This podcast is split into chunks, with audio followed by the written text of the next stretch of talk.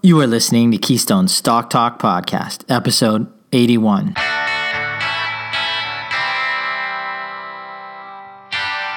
If this is your first time listening, then thanks for stopping by. This podcast is produced every week for your enjoyment, and show notes are found at www.keystocks.com. Come back often, and feel free to add the podcast to your favorite RSS feed or on iTunes. You can also follow us on Twitter at Keystocks and on Facebook or via our 24 hour streaming radio station, pennystocks.fm. And keep submitting your stocks via the usual social channels or at our website, keystocks.com, for our Your Stock Our Take segment. And we just might review your stock in an upcoming show and let you know if it is a buy, sell, or hold.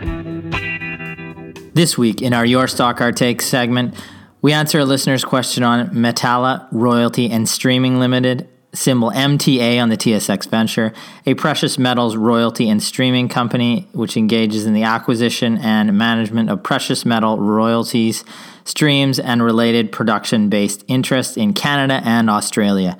With gold prices higher on the year and Metalla essentially a pure play gold and silver streaming company and royalty company with a small dividend yield, a listener asks us our take on the stock.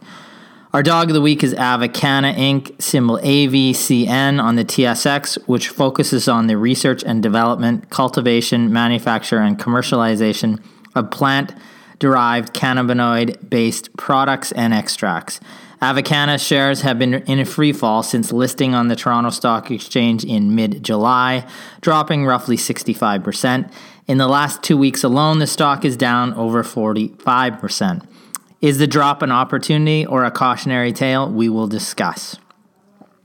So let's get into the show this week. Aaron, you're fresh off an appearance on Canada's most listened to financial radio program, Money Talks with Michael Campbell. How, Money Talks, how'd yes. it go? Oh, it, it, always it always goes well. I uh, I always enjoy my conversations with Michael. You know, we we talked a little bit about um, investing for income in a in a low interest rate environment, and of course, I went into Keystone strategy um, about mixing different types of, of stocks and how to do that. Um, dividend growth stocks, small cap, high growth, small caps um, how to get some geographic diversification in your portfolio. And we talked about a couple interesting companies too. So, um, yeah, people can, I believe, go to our social media and take a look at the at the full interview um, there. Yeah. The full, interview, the full there. interview And I think we're um, going to include uh, maybe one of the stocks you talk about. Uh, tag that onto this podcast potentially, and uh, one of the stocks. Just uh, get your take on one of the stocks that you uh, talked about on on air there. Maybe Brookfield will tag that into this um, this podcast as well as a little bonus. And you also sure. You, did you want me to talk well, about I th- that? I think bit, I think or? we could just take the clip off of there and put it in here. I think we'll sure. do that for the listeners Certainly. so that yep, they can that, that, makes sense. They can hear you uh, pontificate about uh, Brookfield, which will be good. One of, one of our long term winners in our portfolio and a company we continue to like over the long term. A great example of a you know a great dividend paying company that's growing that dividend over time. You can they can hear you talk about that uh, from the uh, Money Talk show. We also you also talked about our DIY upcoming seminars, which is a good segue because we'll do a quick chat about that now. Uh, we're coming up this fall. Uh, we'll be in Ontario in three cities coming up, uh, not this week, but next week. So it's coming up quite soon. You're gonna some of the highlights of this um, seminar, we call it the new way to build your portfolio. You're going to learn why traditional big bank high fee model, the model there is killing your returns. Um, building essentially investors' overly complex high fee portfolios composed of too many funds and too many stocks. Our, our simple solution to that problem is we help you build a 10 to 25 stock portfolio focused on quality. Dividend growth stocks is your core holding, and you supplement those by quality growth stocks. Now, you're going to get some macro outlook there. You're going to find out if the stock markets are cheap or expensive currently and what to do if there is a recession or crash. One of the great things about this seminar is you're going to get a five stock starter portfolio. So, one or two of the best dividend growth stocks in Canada, one or two of the best unknown but highly profitable Canadian small caps, and one or two of the best U.S. growth stocks will be included as a little teaser starter portfolio for all the attendees who come to that seminar. Uh, last year at this time, I think you did the numbers on the five stocks we included, or five or six stocks we included last year. Do you have those numbers on what the performance was on average there, Aaron? On average, yes, it was. It was as of Friday, it was thirty four point three percent. Yeah, I mean, and that's and that was six six companies, and that included some some big winners like XPEL, like Viemed. Um, Questor, uh, Questor yeah, as yeah. well. Yeah, some some some big winners, and of course, our clients had the opportunity to buy at prices well below, um, well below that as well. Which is so important uh, to point out. Yeah, and and I think one of the other things we provided, we provided that starter portfolio, which performed tremendously well. Um, but we also we also you know we went into research about some of the hot themes at the time cannabis, blockchain, big data, cybersecurity, made a recommendation in cybersecurity. We did all the work on the cannabis sector this time last year ahead of legalization to get a book on all, at that time, 120 companies in this segment. Couldn't find a single company that matched our criteria. We'd love to have found a growth at a reasonable price company in that arena couldn't find it. So we our conclusion was to avoid that segment, and and, and you can look at the. Uh, the sector has been decimated over the past year. If you look at where the cannabis stocks traded this time last year, where they are trading now, um, just tremendous losses, a, a, huge destruction of capital, and a cautionary tale too. At the time, we said avoid hot theme segments like this, and it was uh, the right call and you see that portfolio that we recommended up over 30 you know 33 34% aaron said. Um, and the tsx over the, that period is up around 3.5 4% so crushing the tsx looking outside of the hot themes of the day buying good solid cash businesses that's what you're going to hear at our upcoming seminars. I think it's an important lesson in any type of market just really to simplify your portfolio you're going to pay some less fees by using us as an advisor and taking control of your financial future, building that portfolio that enriches you, not your advisor. So get your tickets; they're going fast, and uh, would love to see all of our listeners there at these segments or at these. Seminars. You know, it's interesting. Um, just as a as a bit of an aside, you know, some of the to just to highlight some of the things that we're going to talk about at the at the DIY. I recently had a client approach me um, asking me to take a look at a bond ETF um, it, it, was a conservative bond ETF run by one of the big banks.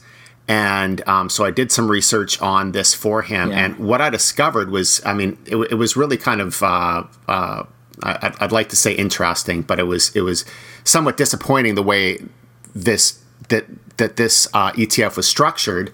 Um, you essentially had a situation where this was an ETF that was charging a management fee, and then it was buying other ETFs um, largely from that same bank, which themselves charged management fees. So you're stacking management fees on top of themselves. And this particular bond ETF was charging a, a management fee of 1.6%, which I think is absolutely huge. when all you're doing, in, in my opinion, but yeah. all you're doing is buying other ETFs, yeah. you know, maybe 10 to 20 other ETFs, right?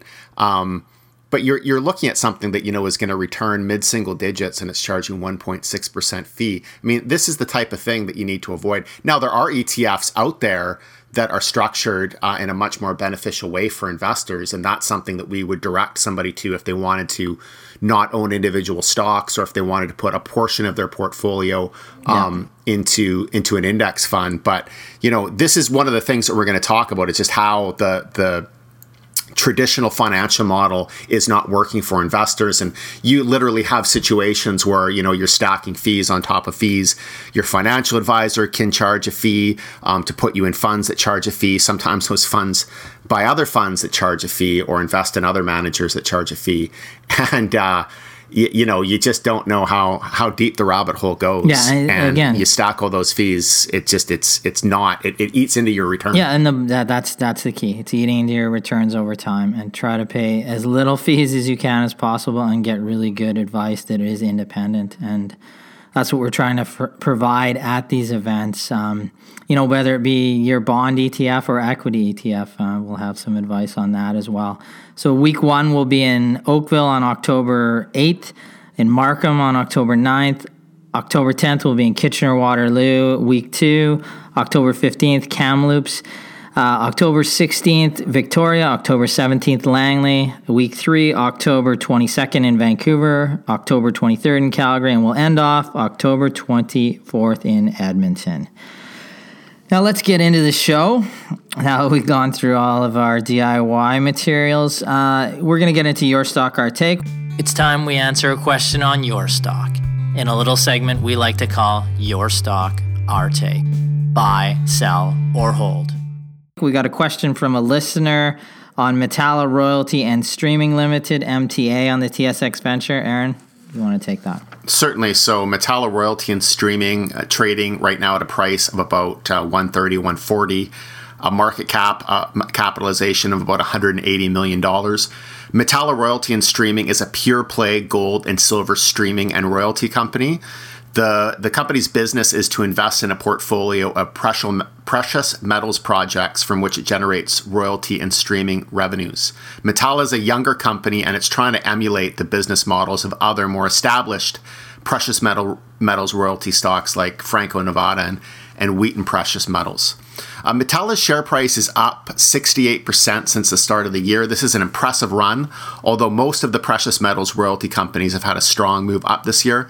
A key driver behind this performance is undoubtedly the price of gold, which is up 23% over the past 12 months from 1200 US per ounce to about $1,480 US today. The price of silver is also up about 19% over the last 12 months, sitting at just over $17 per ounce today. Looking at Metalla's uh, financial results, their, their recent annual financials that were published for fiscal 2019, revenue was 7.9 million, which was a 7% increase over the previous year. Adjusted EBITDA was 2.1 million uh, compared to 2.8 million last year, so down 26%. The company did report a net loss of 2.4 million dollars compared to a loss of 2.6 million last year, and there was some positive operating cash flow just under 2.3 million in operating cash flow compared to 2.8 last year, so a decline in cash flow. One of the things I noticed about this company is that uh, it's very expensive um, relative to its uh, relative to its EBITDA and its operating cash flow. So about 2.3 million in operating cash flow, uh, 180 million dollar market cap. It's a pretty heavy valuation. Enterprise value to EBITDA of about 83 times. So the valuation is, is quite up there, is quite high. Uh, our take is that Metalla does not meet our investment criteria. The company is expensive relative to EBITDA and cash flow. Financial performance over the last year was not that impressive, with only 7% revenue growth, a lower cash flow, and negative earnings. It appears to us that most of the company's strong share price performance in 2019 has been the result of higher precious metal prices. One of the issues that we have with commodity sensitive businesses like metals and oil and gas is that so much of the company's success or lack thereof is driven by volatile is driven by volatile commodity prices. This is great when the price is your friend and moving higher, but it gives companies very few options when prices are going down. Metalla has reported several royalty acquisitions over the past year. These may result in better growth for the company on a go forward basis. That is something that investors can watch for. However, from what we can see today, the fundamentals are not strong enough for us to be interested in the company. We would potentially look to some of the more established precious metal streamers if we wanted to get into that space. Yeah, no, I would agree, Aaron. Just uh, you know, companies that are resource driven, driven by the commodity prices, driven by the underlying commodity. Um, always, we would have, if we considered a recommendation in this segment, it would always be a spec buy because management can do everything exactly right and the commodity can turn against them and then the share price can get uh, you know can crater over the course of uh, the near term or a year period. Uh, these businesses uh, streaming you know companies like franco nevada have outperformed using this model but i think you know part of it is quality of management there too as well the track record with metalla isn't there. I'm not saying it's a bad track record, it's just they haven't been around long enough to establish that track record. We'll continue to monitor the company, but like Aaron said, the valuations are a little high at this range. And if you see a pullback in the underlying commodities, the company could easily correct back to uh, a range that it was in ahead of a move forward. Now, if you believe gold is moving higher, it may be a situation to look at. I have no specific knowledge in that area, and that is the issue. Many who say they do, we would say do not know where the price of gold is moving. It's very difficult to predict. So let's move on to our dog of the week. From our Stars and Dogs segment, it's time for this week's dog.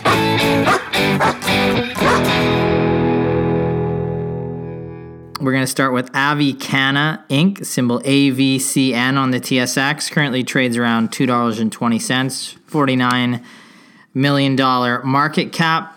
So the dog performance here. Now, the stock has been in free fall since it listed in mid July, dropping 65%. In the last two weeks alone, the stock is down 45%. What does Avicanna do? It's headquartered in Toronto, focused on the development, commercialization, and manufacturing of plant-derived cannabinoid products. The bulk of Avicanna's research and development is being conducted at the Johnson & Johnson laboratories in Toronto, their science incubation center. The company is in the process of conducting clinical trials for the its therapeutic Pura Elements brand and the manufacture of its Pura Earth cosmetic brand. It owns 60% interest in a subsidiary Santa Marta Golden Hemp, one of the few fully licensed and registered cultivators in Colombia, giving it an advantage over its peers in the equatorial nation. Now, that operation, along with Avicanna's, Avican's other 70% owned subsidiary that is located in Santa Marta gives it 22,000 or 250,000 square feet of licensed cultivating area. This is expected to expand to 410,000 square feet, giving the company 2,000 kilograms of productive capacity projected monthly on completion of its phase one project. It is anticipated that those outdoor cultivation facilities will have low cost production expenses because of the many advantages offered in Colombia, including steady sunlight, as well as low cost energy, water, and labor. That'll give Avicanna an advantage over many growers focused on indoor cultivation in Canada. Now, our take on this company, it is a very early stage company. It has minimal revenues at this stage. I think in the last quarter it was about 16,500. There was a net loss of 4.5 million in the last quarter, up from a loss of 1.5 million. Uh, the metrics you can't do any fundamental valuation on this business. They are a development stage company and speculative investment at this stage. They have yet to produce a commercial cannabis crop or make any sales underscoring the considerable risks surrounding their operations. Avicanna finished the last quarter with around 13 million in cash on hand but like i said the company lost 4.5 million. The company will likely require additional capital by year's end. This is not a good sign for existing shareholders in terms of dilution. Just two months ago, the company had a market cap of 155 million, far too rich for its underlying financial position. The market cap is now a third of this, but despite despite this drop, we see little current value. Its recent loss, though, give it the title of our dog of the week. Uh, the the sector overall, even the amongst the, the largest companies in the Canadian cannabis space, has really taken a major hit over the past six months, um, and and really over the past year as well. So, I would be very I'd be very cautious about investing in or buying um, shares of one of the smaller companies, one of the emerging producers. There are companies out there that already have production, um, have already proven that they can that they can grow and sell at a mass scale. Um, that would be that would be better options if somebody wanted to get into that space. But you know, I, I think that if they have to raise money, that may be an issue because the companies have really taken a major haircut over the past six to twelve months. Yeah, and I mean, we're we're looking through all companies continue to monitor this sector. Avoided it this time last year um, with the losses that you've seen over the first you know nine ten months of this year. Uh, you may say further losses into tax loss selling, people just washing their hands of this segment. Perhaps if we find some companies that have gone through a couple quarters or one or two more quarters and hit EBITDA profitability and hit growth, maybe we'll see some more reasonable valuations at that stage. Uh, we'd stick to the the the stick to the leaders in this sector if you're going to stick anywhere. But uh, we haven't found value and growth at a reasonable price. And uh, until we find that, we're not buyers in this segment. And we do not, I'm not surprised by the losses that you've seen over the past year in this segment. Okay, well, I'm going to thank all our listeners for listening again this week.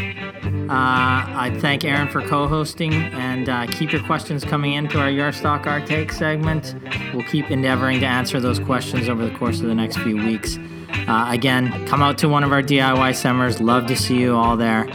I wish you all profitable investing. Profitable investing.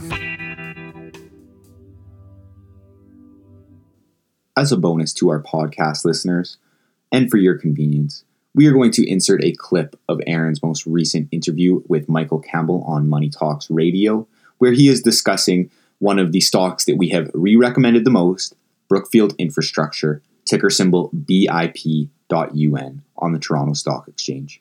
Enjoy. Just on the topic of a very solid dividend growth stock, um, I'm going to talk about a company that's been a long-standing recommendation in our research. Um, that's Brookfield Infrastructure. Uh, the symbol is BIP.UN on the TSX, BIP on the New York Stock Exchange. I've talked about it at your on your show many, many times. So Brookfield, this is a this is a global infrastructure company, a very solid conservative stock, but also also a growth company as well. So they own infrastructure projects all over the world, and these are long life, stable projects that generate stable cash flow. So you look at a company like this, it's growing, but its current cash flow is, is also very well positioned for a recessionary environment. Um, we originally recommended the company in 2011 at 1450 per unit. Today it trades at $66 per unit. So great return in terms of capital appreciation based on the financial performance. But what really impresses me is that they have paid out about $12 US in income distributions to their investors over this eight year period. So that's $12 US. We recommended them at 1450 Canadian. You basically have your money back on a pre tax basis and a company that's continuing to grow. Um, so we, I know you, you always ask, well, it's done great in the past, so why are you still recommending it in the future? Well, they are continuing to grow. So the, the recent financial performance has been strong, um, double digit, low double digit growth in cash flow per unit.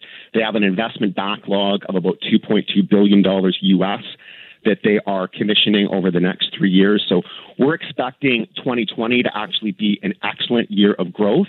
And this is a company that just continues to produce. It pays a very nice yield of about 4%. It's growing that yield um, every year the, the unit price has been appreciating. Uh, the, the, we believe that the, that the income distribution is very sustainable. The growth is sustainable. And even though it's come up a lot over the past eight years, we still think relative to the quality that it's trading at a reasonable price. Now, this isn't a company that I want people to go out and buy because they want to get a big return in the next six months. That may happen. It's had a great year um, in 2019, up about 40% so far.